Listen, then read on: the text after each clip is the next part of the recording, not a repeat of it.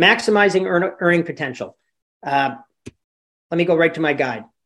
So, four things I would offer. One, lead with value, not time. Promise results, not actions. Think outcomes delivered, not processes followed. And deliver what they really want success. So you can think about this with leading your team. You can think about this as your customer promise. You can think about this as if you're an employee, what you actually want to provide your boss, so to speak, or the ownership.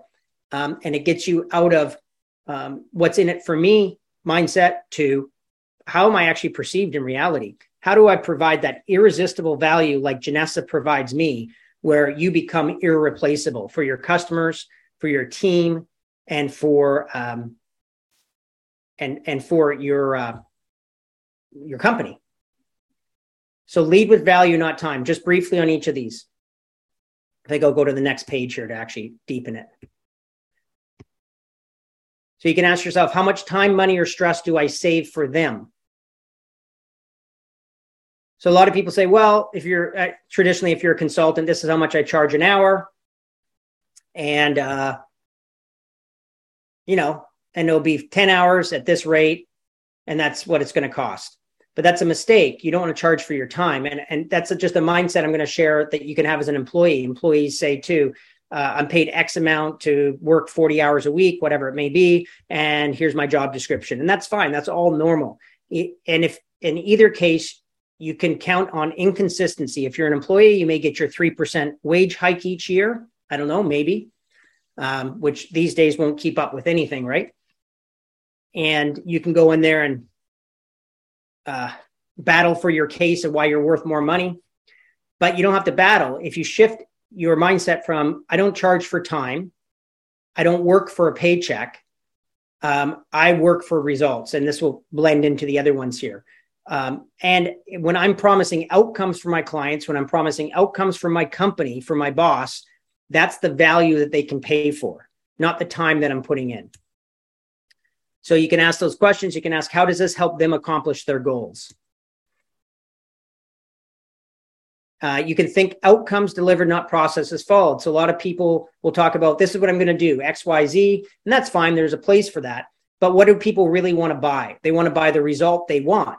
They want to buy the project completed. They want to buy the brand in existence. They want to buy the website generating conversion with clients. They want money in the bank.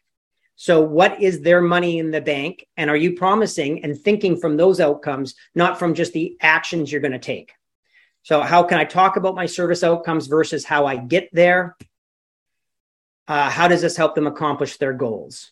So, this is the, you know, you can see in traditional sales training, people are going to talk about, you know, sell them on the outcome of driving the BMW, not just all the parts of the BMW right? How is that going to help them look prestigious? How will it make them feel when they got their hands in the wheel? So this is a little bit like this, it, and it's not bait and switch. This is very authentic because you have to get clear about what is the outcome they want and can you promise it. So promise results, not actions. What are they left with as a delivered result after being with you or paying you? How does this help them accomplish their goals? And deliver what they really want success. What does success look like in their mind?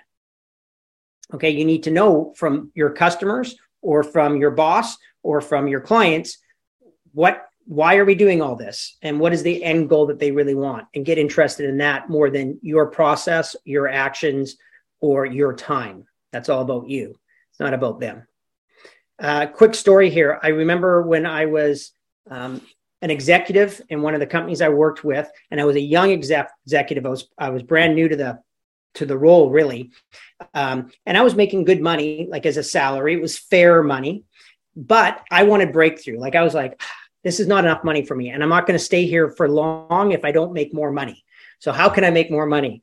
And you know, I, literally, we were kind of on the three percent raise train. Like, oh, I'll get three percent more next year, which is nothing. I mean, it's something, but an abundance mindset, it's nothing. And um, I couldn't be the employee who just said, I'm not making enough, you know, pay me or I'm leaving.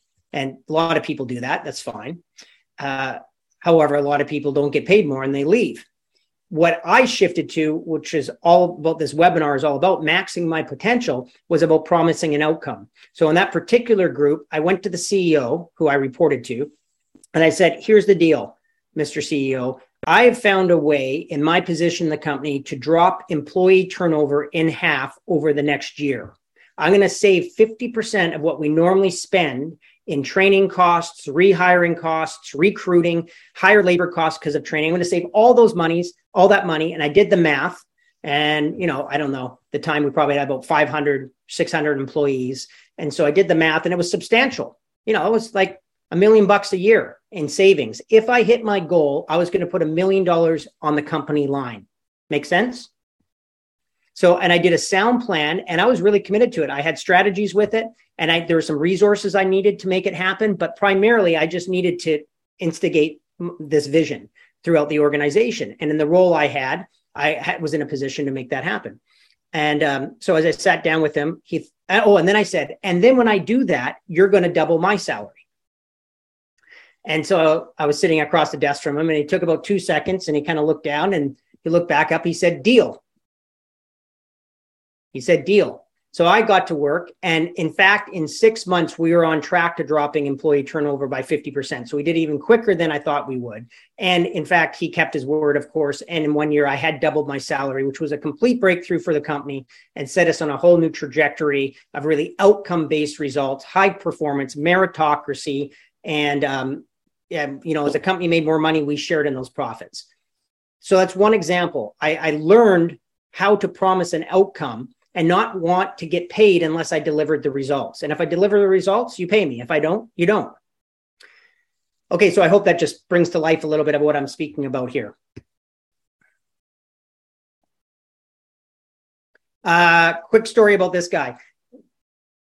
There's a there's a old fable about um, you know basically owning your expertise. And as the story goes, there was a computer company and they had, you know, imagine a room full of mainframe computers, maybe back in the 80s. Okay. I know we still have some of those rooms around, but this, the big old computers, there's just like, you know, a thousand square feet of big machines from ceiling to floor and all the lights are blinking and everything. And it's a big company selling something important and the machines were down the system was down, something was wrong, and their internal IT people couldn't figure it out. And every day they were losing thousands and thousands and thousands of dollars in revenue as these machines were down. So somebody said, you know, after a few days, they said, we can't do this anymore. And they said, well, call in the expert. I know somebody who apparently knows how to fix this kind of thing. So in comes the expert, and he comes in with a tool belt, small tool belt, and he walks into the mainframe room and he looks around for about two minutes and then he walks directly to one of the machines and bends down, pulls out a screwdriver, and puts the, the screwdriver into the screw head and turns it a quarter inch one way, puts his uh, uh, screwdriver back in his belt and walks out. And everything started working again. Everyone, whoa, everything's working. Yeah, we're back up in business. And then about a week later, uh, the CEO of the company who hired this guy gets the bill and he looks at the holy crap, look at how much this guy's charging me. This is a, a this is you know, completely ridiculous. Look at how much he was only here for five minutes. Called up the guy and said, Hey, dude, you're charging me this much money. You're only here for five minutes. He goes, Yeah, I didn't charge you for the five minutes. I charged you for the 30 years previous that that I learned how to which which screw to turn. Right. So sorry, the punchline I stumbled on there. But the point is, it was the 30 years experience that he paid for to know what screw to turn that no one else did. That's the value of your expertise, right? And that's when you cannot charge for time, you charge for results. Um, getting their revenue back up online was more important than any five minutes. All right. So again, it's your mindset with that, whether you're an employee or you're a business owner, uh, it applies.